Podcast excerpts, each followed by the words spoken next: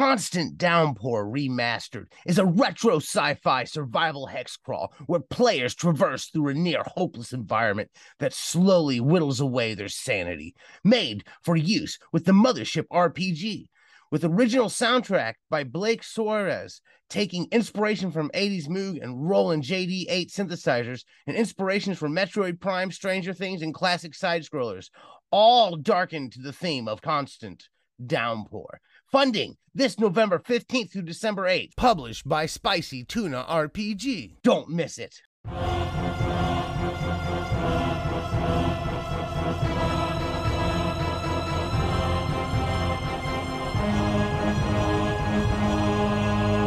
Welcome to Wobblies and Wizards. This is your host, Light Lightfinger Thief, and I'm joined here by Logar. Hello, I am Logar the Barbarian. So, Logar, what is this green tome you have in your hand here? Okay, is it Kalunga Plateau? Is I believe pronounced? it's Kalunga Plateau it is, by Gustavo Tortolione. and it is Zine Thursday, and we're gonna take a look at a zine here, uh, and that is Kal- Kalunga Plateau. Issue number one. So what we have is it's kind of the what is it, Savage Lands type thing. Yeah, it looks like Marvel? the Savage Lands. It's its own little setting with, you know, dinosaurs and uh, other real, uh, and it's for old school essentials as well, too. Yeah, and it gives you so it gives you character classes that are for old school essential that you can play from here, like different types of hunters and different types of fighters and whatnot. What was that one that character was it? There the hunter and the combatant. They had the shaman, the combatant, and then also the hunter. But it looks like it takes place, like you said, in the Savage Lands type of place in the Mhm. plateau, Mhm. and uh, looks like you can, you can drop it into any one of your settings. Of course, as a Lost Lands type of uh, Savage Worlds campaign and it says in there that it's that its exact location is mysterious and can never be found and people are always looking for it. So you can do something with that. So whatever you're using setting wise for your game this could probably plop in there. Neat little rumors. There's a there's a d66 rumors table about yes. the kalunga plateau. I think we should roll a couple of those. All right i will roll two sixes. I rolled a wait d66 i would have 42. I rolled a 12. What's 42? Let me see here. 42. There is always someone or something watching you in the jungle. Truth. that is the truth. There I rolled 12. There are hundreds of dragons nests hidden inside the caverns. Possibly true. uh-oh. What is the truth? Is it a lie? Right, but it looks like uh it's a mix because they were saying that even though this is like a quote unquote Savage Worlds primitive setting, it was originated by like uh, high tech aliens as well too. Yeah, there's some, uh, it's, it's Jurassic Park. yeah, exactly. It's Jurassic Park. and then there's there's the, classes I read through. There don't seem to um too terrible. They seem pretty like balanced classes. They play out well with you running an old school essentials campaign. To be honest, the hunter gets a few abilities. It's on like one and six. Um, and then you can they have a, a system here where you can buy a skill point every level or whatever. And Right. you can and you can turn that one of those abilities to like a two and six that way. So improve your character that way, but they're nothing game breaking or anything like that. It's like booby traps, sneaking, bushcraft, stuff. like Bushcraft, that. stealth. So it, it's like a you know ranger thiefy type of class. It looks like. Yeah, and then they've got this tame thing so that they can domesticate animals and, and tame animals and stuff too, which is a pretty neat little ability that would Yeah. probably come in useful in game. So yeah, they're they're all it was an interesting classes. Then they had uh invocations. Well, it's the shaman. Yes, So the shaman class can have in- invocations to be able to cast spells and summon stuff.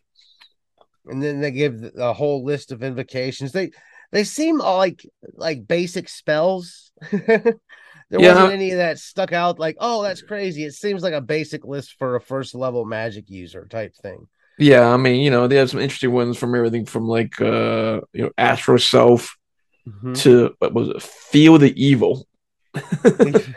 Which was I don't think I've read the Field of Evil. I don't remember. Uh, Field of Evil is a second level spell. The shaman is able to identify the type of poison oh, or disease. feel the evil. I, yeah. I feel the evil. The shaman is bit able to identify the type of poison or disease that affects the target and any living being.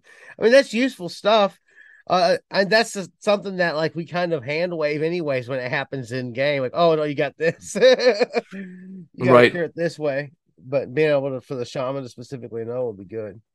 Yep, and then they also have the combatant class, which looks more to be like a, um, I guess, a gladiatorial fighter class type. So, and then one thing is they they gave the price in the gear in this book by uh feathers and emeralds and rubies and stuff, which was so, interesting. Yeah, it was uh I guess local. the local economy, I guess. Local economy yeah. is uh yeah, by coins, emeralds, feathers. and feathers, or precious gems and such. So that they kind of give you a little breakdown of prices and things that way, and then they give you a coin amount as well. Right.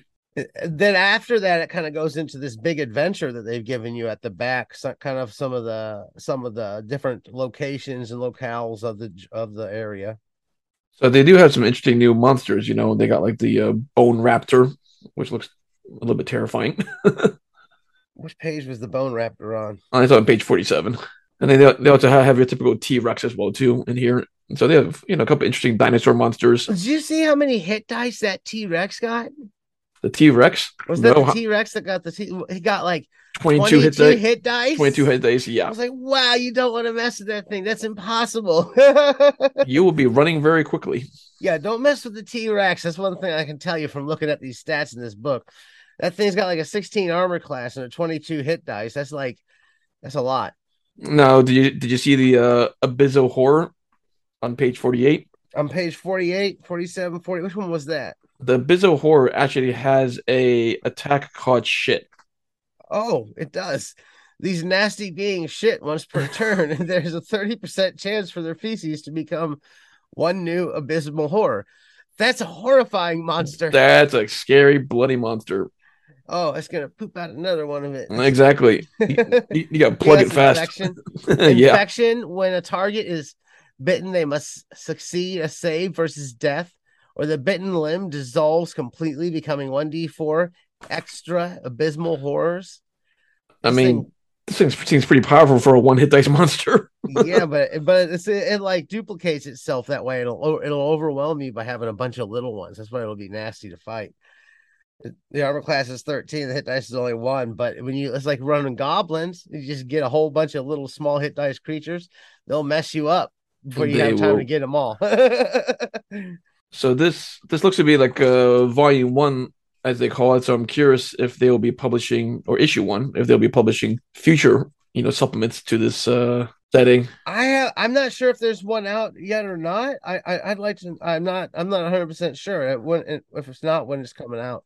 Yeah. So I jumped on their itch.io page. So you know the creators Gustavo Tartoloni and uh, he's part of Pitch Black Layers, his publishing company, and he has quite a few items on there. You know, like mini classes, mini adventures, and other interesting modules and items. So I might pick up a couple more of his items. But he's based out of Brazil, so it might be hard to get. And what uh, was what was his uh his itch? Uh, his uh, itch is again? pitch black layer. Pitch black layer. Yeah, he's also on DriveThruRPG um, as black uh, under Black Dog. I just wanted to look up that itch real quick. yeah, so you can find him uh, as Black Dog on through, or as uh, you know on itch as this uh, pitch black layer. So he has quite, quite a few items out there that look quite interesting for uh, OSE or um, limitations. There's one in here that I liked uh, when it came to the adventure. They had that this dragon. What is it? A bone road. It said. Did you read about the bone road? So many centuries ago, I guess this this whole road was made out of dragon bone. And what it said was, it got me thinking of some cool stuff to do in game. What it said was that dragon bones make things grow more green and beautiful and flourish, so that you can't really tell it's bone. It's just beautiful oh. floral stuff growing along it. I'm like, oh, there's some cool ideas you could do with that. yeah, so there are quite a few things. I mean, I, I might pick up one of the modules to run in our uh, Hyperborea campaign here in the future. So definitely a lot of uh, good items that he has. And then, uh, yeah, I, I like it. I think there's like when looking at this, it seems to be there's two ways you can play the this thing. Like you can roll up characters to, from there and run your campaign in there, or it seems more likely you're going to have your campaign characters visit show up. Yep. And this being a stop along the route. Um, I'm not sure how many are going to, you know, a lot of times, like, like, uh, like the only time you're going to probably use those character classes is if you run a, a campaign of just this and have characters from there though too you know what i'm saying or you know you might run like a savage worlds type of campaign because uh i know there's like Hyperborea has a module that takes place on like you know Monster Island as we call it, where there's a bunch yeah. of dinosaurs and stuff. So you could do a a campaign setting of uh, what do you want to call it? Savage Worlds, Monster Island, that type of thing. Monster Island. And the the law was the the the old TV show with the lizard people, the Valley of the Lost or the Land of the Lost. Oh, land, yeah, yeah, exactly. So I mean, this would fit all those settings, so you could definitely port it over pretty easily. Yeah, It'd be perfect for something along those lines. It's got a nice little hex map on the back, laying out the, the little area of the land.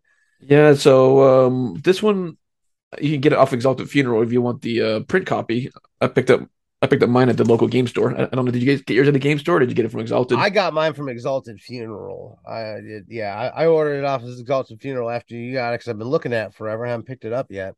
So I mean, you know, Gustavo, I know you're based out of Brazil, but this thing has made it to Ohio. yeah, it, and it's it's uh it's it's got some good art to it. The cover's really cool. The cover the cover's nice. The the stock that it's printed on is real sturdy and nice too.